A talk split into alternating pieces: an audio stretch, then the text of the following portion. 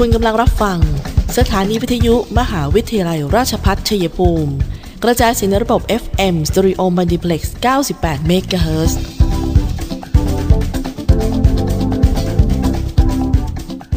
ที่นี่ สถานีวิทยุกระจายเสียงเพื่อการศึกษา มหาวิทยาลัยราชพัฒชัยภูมิส่งกระจายเสียงในระบบ FM Stereo Multiplex ความถี่ 98 MHz จากนี้ไป อเชิญท่านติดตามรับฟังรายการ คุยกันบ่ายสองโมงดำเนินรายการโดยธนทรชัยวงศ์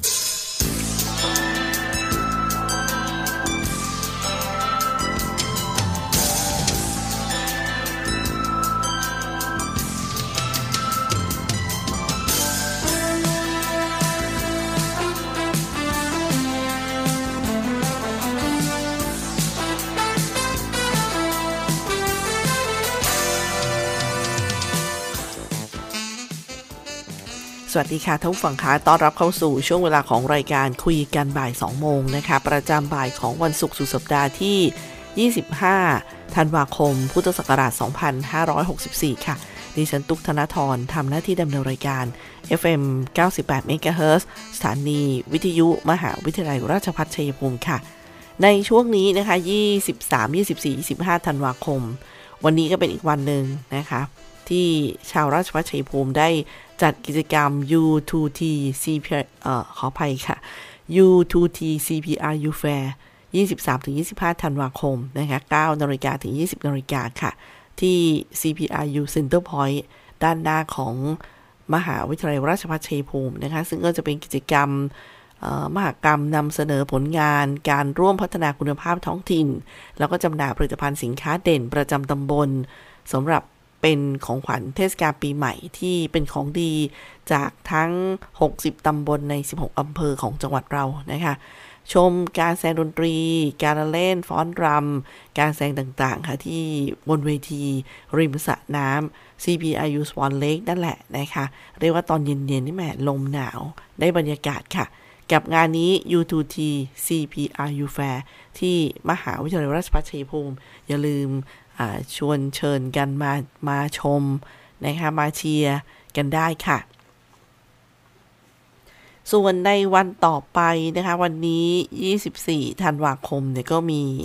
เขาเรียกว่างานตีคลีไฟที่ชัยภูมินะคะ ก็แบ่งกันไปว่ารอบนี้ไปดูนี่นะครับ ให้กำลังใจทุกส่วน เพราะเป็นสิ่งดีๆที่ต้องการสืบทอดที่กับประเพณีตีคลีไฟที่ชัยภูมิค่ะ 24 ธันวาคมนะคะ เนี่ยหลังรายการของเรา 15นาฬิกา30นาทีเขาก็มีการตั้งขบวนแห่ที่โรงเรียนบ้านหนองเขือง โดยขบวนที่ 1 คือกุดตุ้มชุมชน ศิลปะวัฒนธรรมลำเพลิน ขบวนที่ 2 ชื่อว่ากุดตุ้มชุมชน วัฒนธรรม ประเพณี คลีไฟ ขบวนที่ 3 ชื่อว่ากุดตุ้มชุมชนอารยธรรมค่ะ หลังจากนั้นนะคะ 16นาฬิกาก็เคลื่อนขบวนแห่ 17นาฬิกาขบวนแห่ไปถึงบริเวณงานที่ ลานคุ้มวัฒนธรรมนะคะท่านประธานในพิธีก็มาถึงบริเวณงานนำชมผลิตภัณฑ์กิจกรรมและการแสดงของแต่ละคุ้ม 6 โมงเย็นค่ะ 18 นาฬิกาประธานขึ้น อย่างที่นั่งสำหรับพิธีเปิดงาน แล้วก็ชมการแสดงแสงสีเสียง 18 นาฬิกา 30 นาทีเป็นพิธีเปิดงานประเพณี ตีคลีไฟที่ชัยภูมิ 2564 และหลังจากนั้นนะคะ ทาง ทางรักษาการนายกอบตตุ้มก็ให้การกล่าวต้อนรับ หลังจากนั้นการแสดงชุดผู้สูงวัยใจเพชร จากกลุ่มผู้สูงวัย แล้วก็ให้การต้อนรับประธานและผู้เข้าร่วมงานค่ะ โดยท่านในอำเภอเมืองชัยภูมิค่ะท่านอนุชาเจริญรัก ประธานกรรมการจัดงานก็กล่าวรายงานต่อท่านผู้ว่าท่านประธาน แล้วก็ท่านประธานก็ทักทายนะครับนี่ก็เป็นกำหนดการคร่าวๆถึงฟังฟังไปด้วยก็จะได้อ๋อเดี๋ยวจะไปช่วงนี้ นะคะไปร่วมยินดีไปร่วมชมค่ะ หลังจากนั้นก็เป็นโดย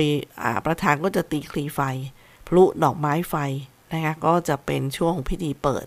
หลังจากนั้นนะคะ19นาฬิกา30 นาที เริ่มแข่งขันตีคลีไฟ ใช้เวลาประมาณ 40 นาทีค่ะ แล้วก็ต่อด้วยการแสดงประกอบแสงสีเสียง พระยาแลสร้างเมืองชัย กุดตุ้มตีคลีไฟสายใหญ่ฮัก แล้วก็ต่อด้วยการแสดงพลุ ประกอบดนตรี รับพรปีใหม่ สุขสดใสที่ชัยภูมิ โอ้ ตรงนี้สวยงามเลยนะคะ ก็ไม่ดึกค่ะ กับกิจกรรมตรงนี้จนถึง 21นาฬิกา30 นาที ให้ไปชมกันนะคะส่วนอีกงานหนึ่งที่จะมีพิธีเปิดในวันพรุ่งนี้ท่านผู้ฟังก็คืออพิธีเปิดงานเทศกาลมหัศจรรย์มอหินขาวโต้ลมหนาวที่ชัยภูมิ 25 ธันวาคมที่สวนดอกไม้มอหินขาวนะคะ เริ่มกัน 15 นาฬิกาเหมือนกัน เป็นการเปิดกิจกรรมรักโลก รักสิ่งแวดล้อมที่ลานหินโขลงช้าง แล้วก็มาที่มอหินขาว 16นาฬิกา30นาทีพิธีเปิดสวนสวรรค์เทศกาลท่องเที่ยวมอหินขาว โต้ลมหนาว สวัสดีปีใหม่ที่ชัยภูมิ แล้วก็มีวงดนตรีป๊อปแจ๊สเริ่มบรรเลงบทเพลงในสวนดอกไม้ หลังจากนั้นประธานก็เดินชมบรรยากาศนะคะ บันทึกภาพตามจุดเช็คอินต่างๆ ที่เตรียมไว้ให้ค่ะ 17นาฬิกา30นาทีท่านผู้ว่าพร้อมคณะนะคะก็ไปที่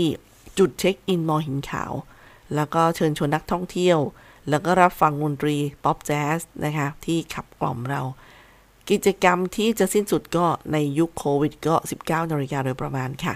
ซึ่งตลอดกิจกรรมก็จะมีการบันทึกภาพนำมา เดี๋ยวก็จะมีการร้อยเรียงมาเผยแพร่ทางสื่อโซเชียลกัน นี่ก็คร่าวๆกับพิธีเปิดของ วันต่อไปก็คืองานที่มหัศจรรย์มอหินขาวนะคะท่านฟังเอาวันนี้ทักทายด้วยการเชิญชวนท่องเที่ยวในชัยภูมิในแต่ละจุดค่ะรวมไปถึงที่ราชวัตรชัยภูมิด้วย พักกันสักครู่ค่ะ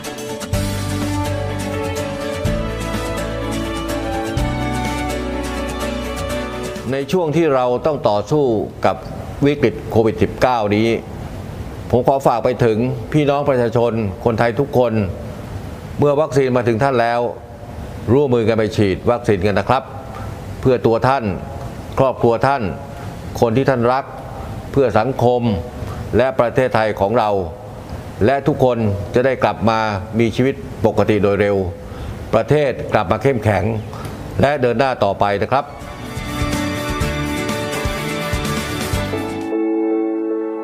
มหาวิทยาลัยราชภัฏชัยภูมิ ขอเชิญร่วมกิจกรรม U2T CPRU Fair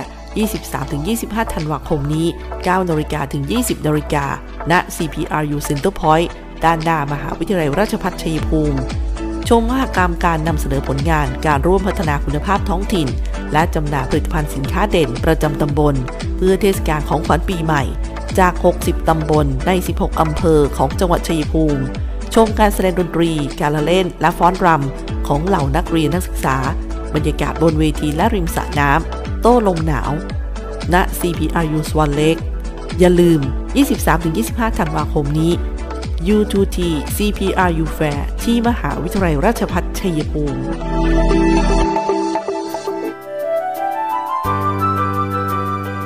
ประกาศมหาวิทยาลัย ราชพัฒชัยภูมิ เรื่องการรับสมัครบุคคล เพื่อคัดเลือกเข้าอบรมในหลักสูตรประกาศนียบัตรผู้ช่วยพยาบาล หลักสูตรใหม่พุทธศักราช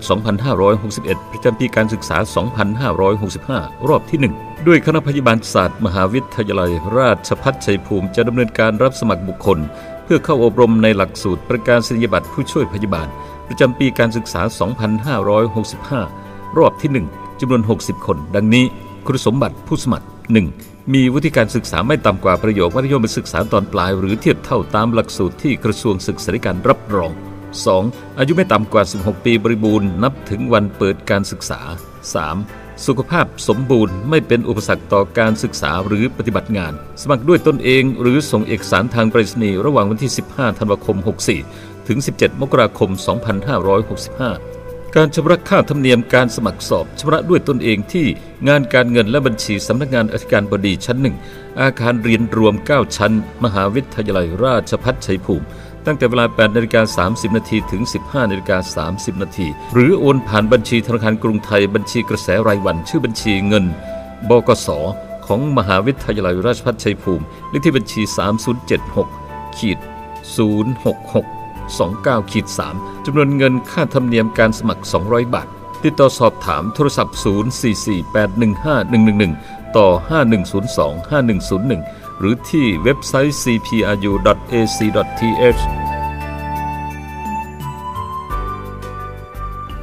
ค่ะท่านผู้ฟังคะในช่วงที่ 2 ของคุยกันบ่าย2โมงเนี่ยก็มีเรื่องราวดีๆ ที่ทางหน่วยงานต่างๆเนี่ยเขาเรียกว่าพยายามคิดบริการที่เขาทำอยู่แล้วเนี่ยออกมาเป็นของขวัญปีใหม่ เช่น เพิ่มวันให้บริการเพิ่มเวลา อย่างหน่วยงานนี้ท่านผู้ฟังคะเรียกว่าโรงพยาบาลจิตเวชนครราชสีมา ราชนครินนะคะ ได้มีการเปิดบริการฝากหัวใจให้เราดูแล โดยรายละเอียดโครงการก็คือการฝากผู้ป่วยจิตเวชเนี่ยให้อยู่ในความดูแลนะคะ ในช่วงที่เป็นวันหยุดที่ท่านอาจจะเดินทาง ไปท่องเที่ยวไปพักผ่อนเนี่ยนะคะ โดยดูแลอยู่ภายใต้เจ้าหน้าที่อย่างเช่น รายละเอียดของโครงการคือโรงพยาบาลจิตเวชนครราชสีมา ราชนครินได้เปิดรับฝากดูแลผู้ป่วยจิตเวชเพื่อเป็นของขวัญ และส่งมอบความสุขในช่วงเทศกาลปีใหม่ของผู้ป่วยจิตเวชแล้วก็ผู้ดูแลด้วยนะคะ คือต้องมีการผ่อนคลายกันแหละ โดยที่การดูแลก็จะเหมือนอยู่ที่บ้าน มีกิจกรรมให้ผ่อนคลาย เรียนรู้สิ่งใหม่ๆกับการฟื้นฟูสุขภาพจิตจากกิจวัตรนะคะแล้วก็เขาเรียกว่าสุขภาพจิตจากทีมสาวิชาชีพที่จะช่วยกันดูแล แล้วก็ฉีดวัคซีนป้องกันโควิด เข็มกระตุ้นฟรี ภายใต้นโยบายของกรมสุขภาพจิตและมาตรฐาน COVID Free Setting นั่นเองนะคะ โดยจะเริ่มตั้งแต่ 30 ธันวาคม เป็นต้นไปจนถึงวันที่ 3 มกราคม 2565 ค่ะ แล้วก็สามารถเบิกค่าบริการได้ตามสิทธิ์ คุณสมบัติผู้เข้าร่วมโครงการนะคะก็คือเป็นผู้ป่วยจิตเวชรายเก่าของโรงพยาบาลจิตเวชนครราชสีมาราชนครินทร์อายุ 18 ปีถึง 60 ปี อาศัยอยู่ในเขต อำเภอเมืองนครราชสีมา ผู้ป่วยที่ไม่มีอาการทางจิตเวชที่เขาเรียกว่าเข้ากับเกณฑ์ข้อบ่งชี้ในการรับรักษาไว้ในโรงพยาบาล ไม่มีภาวะเร่งด่วนของโรคทางกาย แล้วก็สามารถช่วยช่วยเหลือตัวเอง ในชีวิตประจำวันได้ ได้รับวัคซีนป้องกันโควิด -19 อย่างน้อย 2 เข็ม มีผลตรวจ RT-PCR เป็น not detect นะครับ ภายใน 72 ชั่วโมง หรือมาตรวจ RT-PCR ที่โรงพยาบาล ในวันที่ 28 ธันวาคม ในเวลาราชการ และมีผลตรวจ ATK ในวันแรก ในวันแรกรับเนี่ยเป็นเนกาตินะคะ ส่วนวิธีเข้าร่วมโครงการนี้คือลงทะเบียนโดยติดต่อโรงพยาบาลจิตเวชนครราชสีมา ราชนครินหมายเลขโทรศัพท์ 044-233-999 ต่อ 65936 ค่ะ แล้วก็ทำการคัดกรอง และประเมินผู้ป่วยโดยจิตแพทย์และพยาบาลวิชาชีพ เมื่อได้รับการตอบรับจากเจ้าหน้าที่นะคะ ก็นำส่งผู้ป่วยที่แผนกจิตเวชฉุกเฉินของโรงพยาบาล ในวันที่ 30 ธันวาคม เวลา9นาฬิกาถึง 12นาฬิกาแล้วก็รับกลับในวันที่ 3 มกราคม 2565 ในช่วงเวลา 13นาฬิกาถึง 15นาฬิกาค่ะ เริ่มลงทะเบียนนะฮะในการรับสิทธิ์ตรงนี้ 22-27 ธันวาคม แล้วก็ในวันเวลาราชการ 8นาฬิกาถึง 16นาฬิกายกเว้นวันหยุดนักขัตฤกษ์นะคะ สนใจก็หมายเลขโทรศัพท์ 044-233 999 044-233 999 ต่อ 65936 65936 นะคะขาบอกว่ารับจำนวนจำกัดด้วย ก็เป็นวิธีการที่ดีนะคะผ่อนคลายแล้วก็ได้อยู่ในความดูแลของแพทย์ท่านผู้ฟังคะสำหรับเรื่องของการเดินทางในช่วงนี้ก็มีพูดถึงของขวัญเนี่ยนะจากทางภาครัฐที่ดิฉันบอกนะคะก็มีหลายโครงการเลย เดี๋ยวเราลองไปฟังสรุปสรุปซินะคะเป็นการเขาเรียกรวมมาตรการที่รัฐเนี่ยให้เป็นของขวัญนะคะรวมมาตรการรัฐใช้เป็นของขวัญปีใหม่สำหรับคนไทยในปี 2565 ค่ะ โดยรัฐบาลอนุมัติ แล้วก็รับทราบมาตรการส่งความสุขในช่วงปีใหม่ให้แก่คนไทยทุกคน การจะทำโครงการกิจกรรมต่างๆนะคะ นับเป็นการส่งความสุข ช่วยทำให้การดำเนินชีวิตของประชาชนเนี่ยเป็นไปอย่างดีขึ้น ก็ถือเป็นของขวัญปีใหม่ เชื่อว่าคนไทยก็จะมีความสุขเพิ่มขึ้น ต้องบอกว่าตามอัตภาพที่ได้ดูแลช่วยเหลือกันนะคะ ขอบคุณจากอิสรานิวส์ด้วย อันนี้เป็นมติคอรมอขอกันออกมาเรียบร้อย อย่างเช่น มีระบบรับแจ้งเหตุเรื่องร้องทุกข์ทั่วไป ผ่านทุกช่องทาง รวมถึงสายด่วน 1111 นะคะ อันอันนั้นคือสำนักนายกนะ ต่อมาดูกระทรวงการคลังบ้างนะคะนี่ก็จะเป็นเรื่องของโครงการเงินเงินทองทองนะกระทรวงการคลังเนี่ย เว้นนะคะโครงการที่ 1 เว้นค่าธรรมเนียมอนุญาตขายสุรา ยาสูบไพ่ไปถึง31ธันวาคม 2565 ลดภาษีน้ำมันเชื้อเพลิง เครื่องบินไอพ่น เว้นภาษีเงินได้บุคคลธรรมดา และนิติบุคคลถึง 31 ธันวาคม 2565 สถาบันการเงินเฉพาะกิจให้สินเชื่อดอกเบี้ยต่ำ คืนเงินลูกหนี้ ประวัติการชำระดีรางวัลพิเศษ ลูกค้าสลากออมสินเป็นต้น กรมธนารักษ์เว้นค่าเช่าที่ราชพัสดุในปี 2565 ระยะเวลา 3 เดือนถึง 1 ปี กยศขยายเวลามาตรการดอกเบี้ย หลายประเภทถึง 30 มิถุนายน 2565 คอปพแจกกรมธรรม์คุ้มครองผู้ประสบภัยจากรถ 10,000 ฉบับ แจกกรมธรรม์ประกันอุบัติเหตุกรณีเสียชีวิตให้แก่กอช15,000 ฉบับ มาตรการช็อปดีมีคืนลดหย่อนค่าซื้อสินค้าและบริการไม่เกิน 30,000 บาทถึง 15 กุมภาพันธ์ 2565 จัด New Year Grand Sale 2022 ลดราคาสินค้าสูงสุด 86%จากร้านค้า 30,000 แห่งทั่วประเทศ ถึง 31 มกราคม 2565 ค่ะ ส่วนกระทรวงคมนาคมแน่นอนนะคะเว้นการทางหลวงพิเศษอย่างเงี้ยหมายเลข 7 หมายเลข 9 ทางพิเศษบุรพาวิถี ทางกาญจนาพิเศษ ทางเฉลิมมหานคร ทางพิเศษศรีรัฐ และทางพิเศษอุด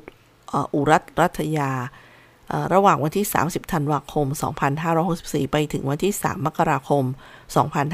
2565 อันนี้เว้นค่าผ่านทางหลวงพิเศษนะคะคสมกบริการรถฟรี งานสวดมนต์ข้ามปี อันนี้คือเป็นมติที่ออกมาแล้ว แต่ว่าเขาก็งดเรื่องสวดมนต์ข้ามปีไปเท่าฟังค่ะก็เพราะไอ้เจ้าโอมิครอนมานี่แหละ จอดรถฟรี สนามบินสุวรรณภูมิ และสนามบินภูเก็ตค่ะ ลดค่าผ่านทางพิเศษฉลองรัฐ 10 บาทตลอดปี 2565 โอ้โห นะคะ อันนี้กระทรวงคมนาคมให้ ยังมีอีกลดค่าโดยสารบขส10%ทุกเส้นทาง เฉพาะจองตั๋ว e-ticket จนถึง 20 ธันวาคม 2565 ค่ะ มาดูที่กระทรวงแรงงานกันบ้างนะคะ มีเรื่องของการลดอัตราเงินสมทบผู้ประกันตน มาตรา 40เเหลือ 60%นาน 6 เดือนค่ะ เพิ่มอัตราเงินสงเคราะห์กองทุนสงเคราะห์ลูกจ้างสูงสุดร้อยเท่า ลดดอกเบี้ย 0% 12 งวด กรณีกู้ยืมเงินจากกองทุนเพื่อ ผู้รับงานไปทำที่บ้าน ทีนี้ถึงของกระทรวงพัฒนาสังคมและมีกิจกรรมการสร้างอาชีพใหม่หลังโควิด กิจกรรมแบ่งปันรอยยิ้ม มีระบบรับแจ้งเหตุด่วนเหตุร้าย ผ่านเว็บไซต์และ Line OA พอมนะคะ มาดูกระทรวงเกษตรและสหกรณ์ เปิดแหล่งท่องเที่ยวแหล่งเรียนรู้ด้านการเกษตร เปิดสถานที่ราชการรับนักท่องเที่ยว และแจกพันไม้จำหน่ายสินค้าเกษตร ราคาพิเศษเพิ่มช่องทางขายที่ www. ตลาดเกษตรกรออนไลน์ .com ส่วนสำนักงานคณะกรรมการคุ้มครองผู้บริโภคร่วมกับผู้ประกอบการออนไลน์ แจกคูปองส่วนลดซื้อสินค้าออนไลน์ของผู้ประกอบการรายใหญ่ 1-31มกราคม 2565 ส่วนกระทรวงทรัพยากรธรรมชาติและสิ่งแวดล้อมค่ะ เปิดอ่าวมายาอุทยานแห่งชาติ หาดนพรัตธารา หมู่เกาะพีพี1มกราคมนี้นะคะ เว้นค่าเข้าอุทยานแห่งชาติ 133 แห่งถึง 1 มกราคม 2565 เว้นค่าเข้าเขตรักษาพันธุ์สัตว์ป่าทั่วประเทศ ในวันสำคัญตลอดปี 2515ค่ะ ส่วนกระทรวงการท่องเที่ยวและกีฬานะคะ ขยายเวลาทัวร์เที่ยวไทยไปถึง 30 เมษายน 2515เพิ่มจำนวนห้องพักเราเที่ยวด้วยกัน 2 ล้านห้อง ถึง 30 เมษายนนี้ แล้วก็เว้นค่าธรรมเนียมการต่ออายุใบอนุญาตธุรกิจนำเที่ยวด้วย อันนี้ก็เป็นของขวัญปีใหม่ เดี๋ยวช่วงหน้ามาบอกอีกนะคะ ว่าของขวัญปีใหม่ของกระทรวงต่างๆเนี่ยมีอีกนะคะ เดี๋ยวมาติดตามกันค่ะ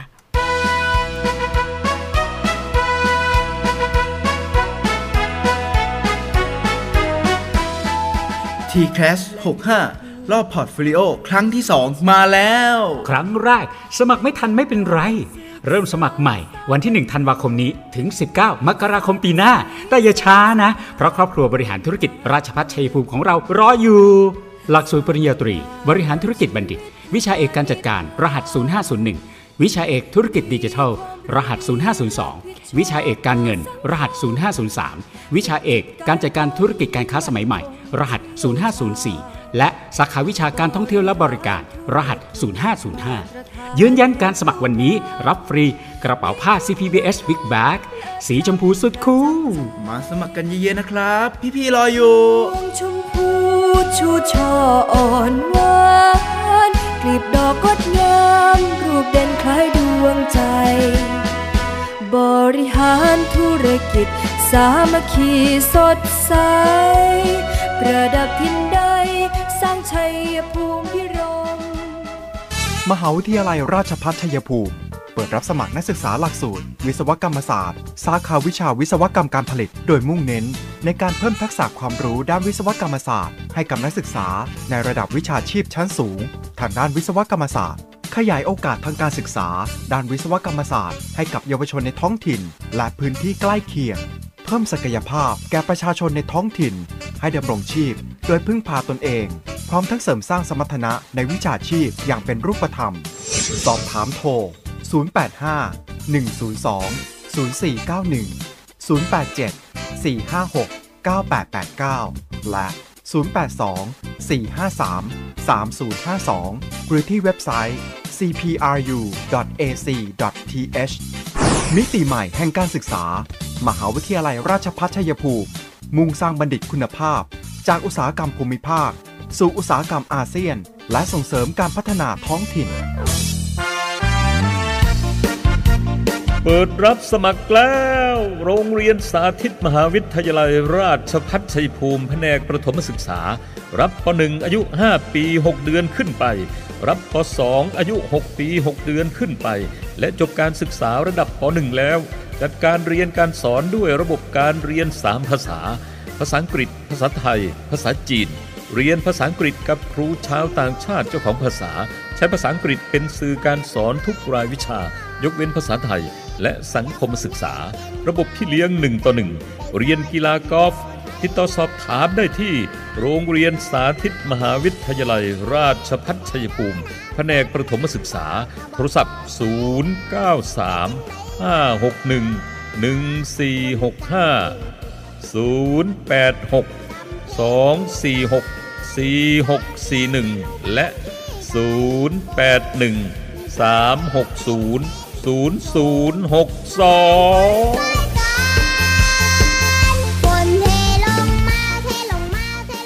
ผู้ฟังคะติดตามคุยกันบ่าย2โมงกันอยู่นะคะก็เลยนำมติคอรมอของการทำงานของกระทรวงต่างๆ ที่มามอบเป็นของขวัญปีใหม่ของแต่ละกระทรวงเนี่ยมาเล่าให้ท่านผู้ฟังได้ฟังกัน มาต่อกันที่ของขวัญปีใหม่จากกระทรวงมหาดไทยนะคะท่านผู้ฟัง ก็คือลดค่าธรรมเนียมโอน จดจำนองอสังหาริมทรัพย์ราคาไม่เกิน 3 ล้านบาท เหลือ 0.01%ถึง 31 ธันวาคมปีหน้าเนี่ยค่ะ ลดดอกเบี้ยโรงรับจำนำของรัฐ 253 แห่ง ลดค่าติดตั้งประปาสูงสุด 20%พัฒนาแอปพลิเคชันโดป้า Citizen Service บริการประชาชน จากสำนักงานคณะกรรมการนโยบายที่ดินแห่งชาติค่ะก็มีของขวัญเหมือนกัน เรื่องแรกคือ เร่งพิสูจน์สิทธิ์ครอบครองที่ดินให้แล้วเสร็จก่อน 30 กันยายน 2565 จัดทำจัดที่ดินทำกินให้ชุมชนเป้าหมาย 400,000 ไร่ ส่งเสริมและพัฒนาอาชีพ ประชาชน 9,500 รายถึง 30 กันยายน 2565 จากกระทรวงอุตสาหกรรมนะคะบอกเว้นค่าธรรมเนียมต่างๆ ให้ผู้ประกอบการ เสริมสภาพคล่องการทำธุรกิจ โครงการยกระดับผู้ประกอบการ โดยไม่คิดค่าใช้จ่าย ดูแลเกษตรกรและประชาชน เช่น จัดหาเครื่องสางใบอ้อย ให้เกษตรกรจัดมหกรรมของขวัญปีใหม่ จากกรมประชาสัมพันธ์ค่ะบอกให้บริการข้อมูลออนไลน์เกี่ยวกับโควิด ข่าวสารเกี่ยวกับของขวัญปีใหม่ สถานีโทรทัศน์วิทยุแห่งประเทศไทยจัดรายการพิเศษส่งท้ายปีเก่าต้อนรับปีใหม่อะก็เป็นความจริงใจของอแต่ละกระทรวงของคนทำงานนะคะว่าอยากจะให้บริการที่เป็นพิเศษกับบรรดาประชาชนนั่นเองค่ะ มาต่อกันนะคะท่านผู้ฟังในช่วงนี้กับคุยกันบ่าย2โมงไปกันและเรื่องค่าผ่านทางต่างๆ แต่ว่าเส้นทางสู่ภาคอีสานเนี่ยนะคะในช่วงเทศกาลปีใหม่ ฟรีนะคะ เริ่มเปิดใช้ 29 ธันวาคมนี้ ถึง 4 มกราคม 2565 โดยเปิดเฉพาะช่วงปากช่องถึงสีคิ้ว รวมระยะทาง36กิโลเมตรค่ะ ก็จะเป็นเดินรถทางเดียวใช้ช่องจราจร ฝั่งขาเข้ากรุงเทพจำนวน 2 ช่องเท่านั้น ฝั่งขาออกกทม ใช้กรณีฉุกเฉินนะคะ 29-31ธันวาคม รองรับการเดินทางขาออกจากกรุงเทพค่ะ แล้วก็ 1-4 มกราคม รองรับการเดินทางขากลับเข้ากรุงเทพ โดยตรงนี้เนี่ย จุดขึ้นลงมอเตอร์เวย์ชั่วคราว อยู่ตรงทางหลวง 2 ถนนมิตรภาพที่กิโลเมตรกิโลเมตร 65 ทางหลวง 201 ที่กิโลเมตร 5 บวก 400ห้ามใช้บริการก็คือบรรดารถจักรยาน รถจักรยานยนต์ รถสำล้อ รถยนต์สามล้อ ล้อเลื่อนตามกฎหมายว่าด้วยล้อเลื่อน รถบรรทุก6ล้อขึ้นไป อันนี้ห้ามขึ้นไปนะคะ อันนี้ก็เป็นยกเว้นรถที่ได้รับอนุญาต พูดถึงที่พูดมาเนี่ย ถ้าเขาได้รับอนุญาตเพื่อการไปกู้เหตุฉุกเฉินของเจ้าพนักงานจราจรอะไรอย่างเงี้ยนะคะ ได้ก็แล้วแต่เป็นกรณีไปค่ะ อันนี้ก็เป็นเรื่องที่ตำรวจทางหลวงแจ้งมานะคะ ไปกันต่อค่ะเเรื่องของ ที่เราจะนำมาเล่ามาคุยกันต่อเนี่ยนะคะ ก็เป็นประเด็นของทางประกาศผู้ประกันตนท่านฟังครับประกันสังคมเนี่ยแจ้งมาบอกว่าพร้อมเดินหน้าปฏิรูป ระบบบำนาญชราภาพกองทุนประกันสังคม เพื่อสร้างเสถียรภาพและความยั่งยืนให้กับบำนาญชราภาพเพื่อผู้ประกันตนค่ะจริงๆก็เป็นเรื่องน่าสนใจมาก เพราะว่าสวัสดิการในชีวิตของคนไทย ที่เป็นเศษข้าราชการไม่ใช่คนทำงานรัฐวิสาหกิจเนี่ยก็ยังดูแย่นะคะแต่ว่าเรื่องของประกันสังคมจะเป็นเรื่องที่มาปรับสวัสดิการชีวิตของคนในสังคมให้ดีขึ้นค่ะ อันนี้ทางเลขาธิการสำนักงานประกันสังคมนายบุญสงทัพชัยยุทธนะคะได้พูดถึงการเสนอข่าวของสื่อออนไลน์ จากนักวิจัยที่เขียนวิเคราะห์ เตือนว่ากองทุนประกันสังคมเนี่ยจะมีปัญหาความยั่งยืนที่ชัดเจน ภายใน 10 ปี หากไม่มีการดำเนินการนโยบายใดๆ โดยเฉพาะกองทุนชราภาพจะมีปัญหาสูงที่สูงสุดว่างั้น เสนอแนะทางแก้ไขเชิงนโยบายให้สำนักงานประกันสังคมเนี่ยปรับเพิ่มหรือว่ายกเลิก เพดานค่าจ้างสูงสุด ปรับเพิ่มอัตราเงินสมทบ รวมทั้งขยายอายุ เกิดสิทธิ์รับบำนาญอย่างค่อยเป็นค่อยไปนะคะซึ่งในเรื่องดังกล่าวเนี่ยท่านฟังสำนักงานประกันสังคมก็ได้เล็งเห็นสภาพปัญหา ที่ส่งผลต่อเสถียรภาพของกองทุนประกันสังคมในอนาคต พร้อมทราบดีถึงสถานการณ์นี้ แล้วก็เป็นผู้ประเมินสถานะกองทุน ร่วมกับงานวิจัยหลาย ๆ ฉบับที่อ้าวที่เขาอ้างถึง โดยสำนักงานประกันสังคมมีนโยบายปฏิรูป ตามข้อเสนอแนะของผู้เขียนมาตั้งแต่ปี 2559 ค่ะ ทั้งนี้การดำเนินการก็จะเป็นอย่างค่อยเป็นค่อยไป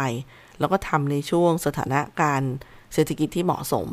แต่อย่างไรก็ดีค่ะสำหรับความคืบหน้าในส่วนการแก้ไขกฎหมายก็อย่างเช่น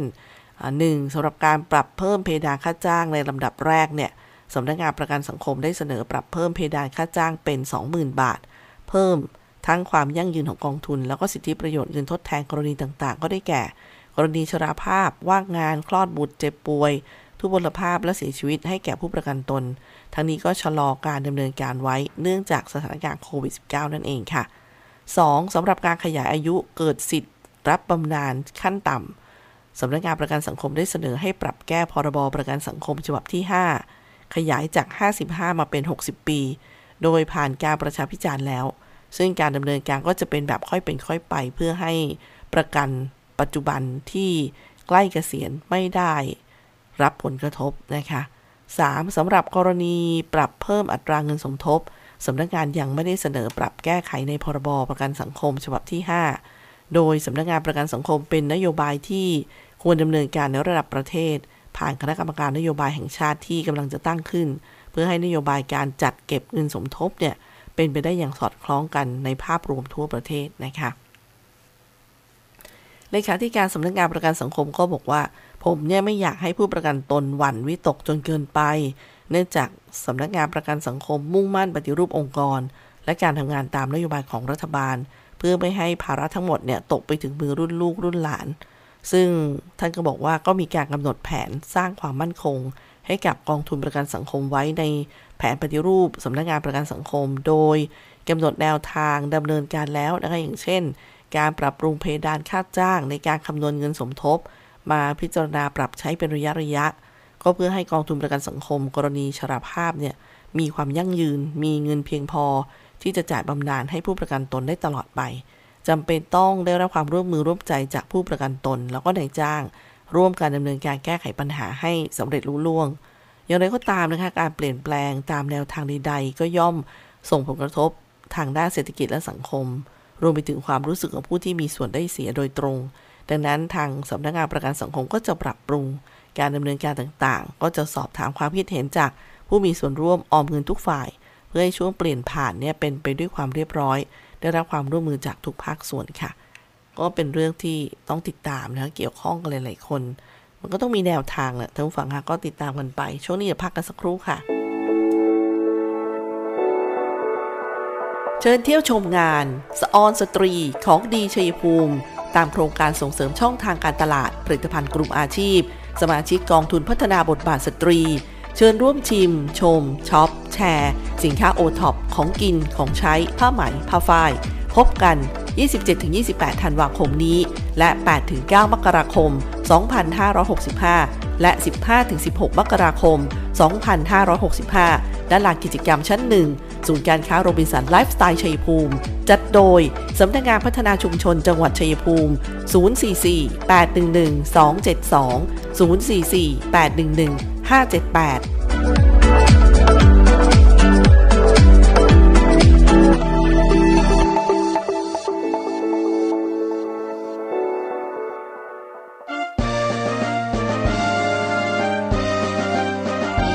มหาวิทยาลัยราชพัฒชัยภูมิรับสมัครนักศึกษาใหม่ ระดับปริญญาตรี ภาคเรียนที่1ทับ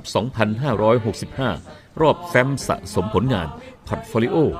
จำนวนที่รับสมัครคณะศิลปศาสตร์และวิทยาศาสตร์ สาขาวิชาวิทยาการคอมพิวเตอร์รับ 60 คน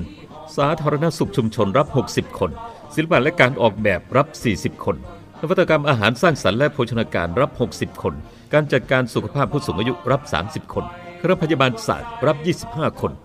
คณะรัฐศาสตร์ รัฐประศาสนศาสตร์รับ 80 คน รัฐศาสตร์รับ 80 คน นิติศาสตร์รับ 50 คน สหวิทยาการเพื่อการพัฒนาท้องถิ่นรับ 50 คน คณะบริหารธุรกิจ สาขาวิชาการท่องเที่ยวและบริการรับ 30 คน วิชาเอกการจัดการรับ 40 คน วิชาเอกการเงินรับ 40 คน วิชาเอกธุรกิจดิจิทัลรับ 30 คน วิชาเอกการจัดการธุรกิจการค้าสมัยใหม่ รับ 20 คน คณะครุศาสตร์ สาขาวิชาการศึกษาปฐมวัย รับ 30 คน คณิตศาสตร์ รับ 30 คน คอมพิวเตอร์ศึกษารับ 30 คนพลศึกษารับ 30 คน ภาษาไทยรับ 30 คน ภาษาอังกฤษรับ 30 คน วิทยาศาสตร์ทั่วไปรับ 30 คน สังคมศึกษารับ 30 คน โครงการจัดตั้งคณะวิศวกรรมศาสตร์ สาขาวิชาวิศวกรรมเครื่องกลรับ 40 คน วิศวกรรมการก่อสร้างและระบบรางรับ 30 คน วิศวกรรมการผลิตและระบบอัตโนมัติรับ 30 คน รับสมัครครั้งที่ 1 1ถึง30 พฤศจิกายน 64 ประกาศรายชื่อผู้มีสิทธิสัมภาษณ์ 7 ธันวาคม 64 สอบสัมภาษณ์ 11 ธันวาคม 64ประกาศผลผู้ผ่านการสอบ 15 ธันวาคม 64 ยืนยันสิทธิ์7ถึง8กุมภาพันธ์ 65 ในระบบ TCAS สละสิทธิ์ 9 กุมภาพันธ์ 65 ในระบบ TCAS ประกาศผลผู้ผ่านการคัดเลือก 11 กุมภาพันธ์ 65 รายงานตัว 25 ธันวาคม 64 รับสมัครครั้งที่ 1 วันที่ 1 ถึง 30 พฤศจิกายน 2564 ครั้งที่ 2 1 ธันวาคม 2564 ถึง 19 มกราคม 2565 โทรศัพท์ 044 815 120 หรือที่เว็บไซต์ cpru.ac.th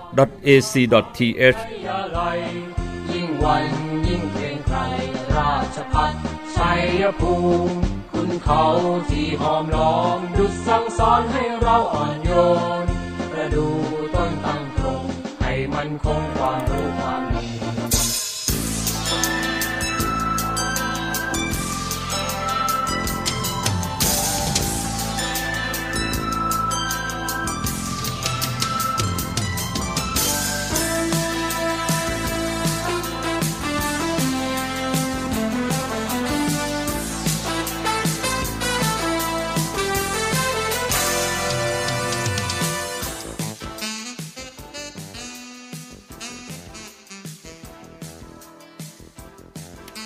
ฟังคะเดินทางมาถึงช่วงท้ายรายการของคุยกันบ่าย2โมงนะคะ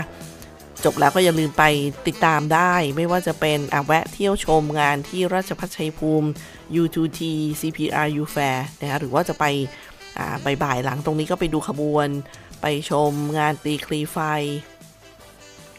พรุ่งนี้เที่ยวชมงาน U2T CPRU ต้องชวนเที่ยวทุกวันนะเพราะว่าถึงวันที่ 25ไงคะก็ไปที่งานเปิด มอหินขาวไปฟังเพลงแจ๊สด้วยกันนะคะนี่ก็เป็นบรรยากาศการท่องเที่ยวที่จังหวัดชัยภูมิค่ะ เมื่อถึงช่วงนี้นะคะมีเกร็ดเล็ก ๆ นะคะที่เพื่อนๆเขาส่งมาให้ให้อ่านกันเขาบอกว่า อย่างเช่นที่เขาบอกเพื่อนๆที่ไปเที่ยวเชียงใหม่เนี่ย ห้ามจอดทับหมุดที่พื้นถนนนะคะหมุดมันจะมีสัญลักษณ์เลยขาวแดงอะไรอย่างเงี้ยท่านผู้ฟัง เพราะว่าจะมีเซ็นเซอร์ ส่งสัญญาณไปถึงตำรวจ แล้วก็จะโดนล็อกล้ออะอันนี้ที่เนี้ยมีนะนะที่เชียงใหม่ว่าอย่างนั้นท่านผู้ฟังคะที่จังหวัดชัยภูมิเราเนี่ยกิจกรรมปลายปี 2564 ก็มีเรื่องของการแข่งขันกีฬาแห่งชาติครั้งที่ 47 รอบคัดเลือกตัวแทนภาค 3 พยาแลเกมส์ค่ะเอ่อซึ่งก็จะเป็นช่วงเนี้ยนะคะท่านผู้ฟัง มีเรื่องหนึ่งที่เขาบอกอันนี้ข่าวจริงนะ ไม่ได้ฟังแล้วเป็นเรื่องเอ๊ะใช่หรือเปล่า ก็คือที่บอกว่าไปรษณีย์ไทย รับฝากทิ้งขยะอิเล็กทรอนิกส์โดยไม่มีค่าใช้จ่าย ถึง 31 ธันวาคม 2564 อ้าว อันนี้ต้องรีบเลยสิคะ ถ้างั้นน่ะไปรษณีย์ไทยบอกรับฝากทิ้งขยะอิเล็กทรอนิกส์โดยไม่มีค่าใช้จ่ายค่ะ ถึง 31 ธันวาคมนี้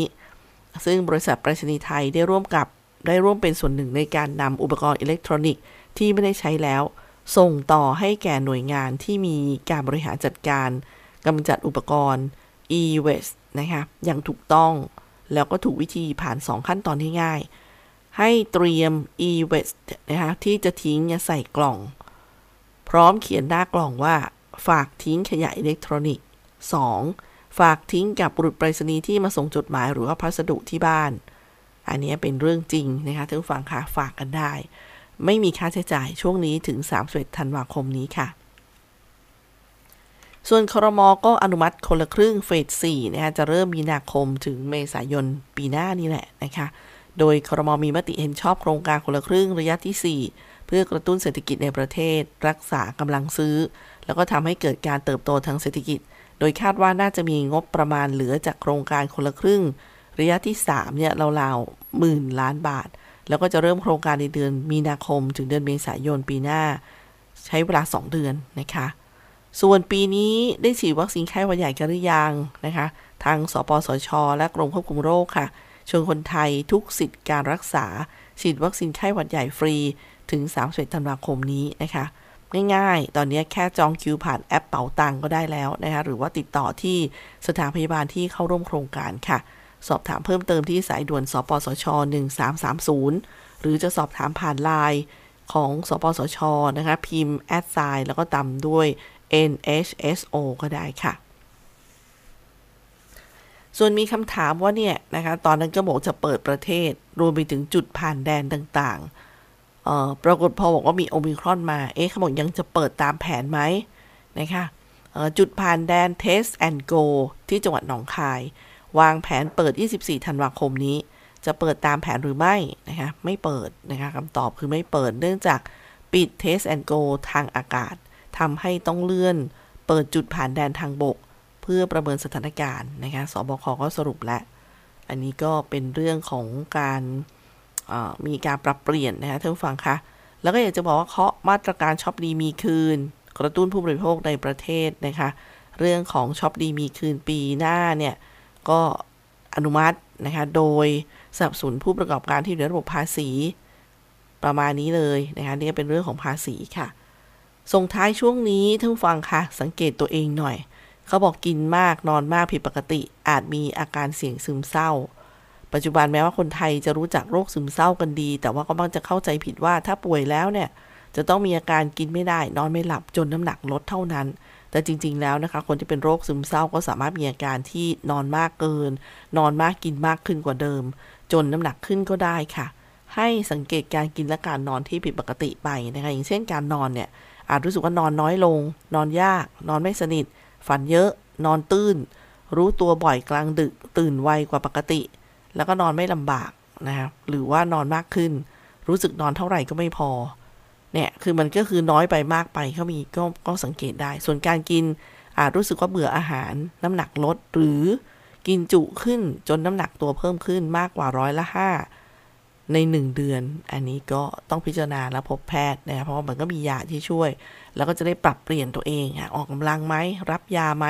ปรึกษานะคะหมดเวลาของคุยกันบ่าย2โมงสำหรับวันนี้ค่ะดิฉันตุ๊กธนาทรทำหน้าที่ดำเนินรายการนะคะ ไว้พบกันใหม่ วันนี้ลาท่านผู้ฟังไปก่อน ขอบคุณที่ติดตามรับฟัง สวัสดีค่ะ